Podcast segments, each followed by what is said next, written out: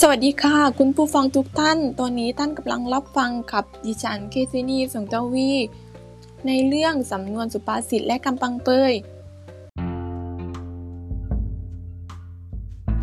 แต่ก่อนอื่นนะคะ ทุกคนรู้หรือไม่ สำนวนสุภาษิตและคำปังเปยจะมีความแตกต่างกัน แต่คนส่วนใหญ่เรียกทั้งสามชนิดนี้รวมๆกันว่า สำนวนซึ่งมันปิดมันไม่ใช่นะคะ เพราะว่าทั้งสำนวนสุภาษิตและคำปังเปยจะมีลักษณะรูปแบบเฉพาะของตัวมันเอง ถ้าเราสังเกตได้เราสังเกตเป็นเราก็จะรู้ทั้ง 3 ชนิดนี้ แตกต่างกันค่ะ เรามาเริ่มต้นด้วยที่สำนวนเลยค่ะ คือคำที่พูดขึ้นมา แต่มักไม่มีคำกลองจอง จะมีสองพยางหรือสามพยางเช่น ยกเมฆกลุ่มตุ่มจน แกะดำเป็นต้นค่ะ เรามาต่อที่สุภาษิตกันเลยค่ะ สุภาษิตใช้เปรียบเทียบ เช่นทำดีได้ดีทำช่วยได้ช่วยค่ะ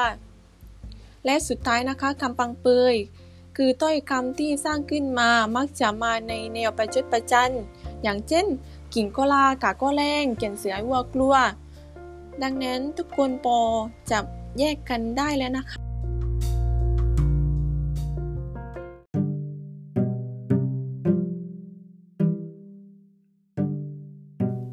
ขอบคุณที่รับชมรับฟังและก็ฝากติดตามด้วยนะคะ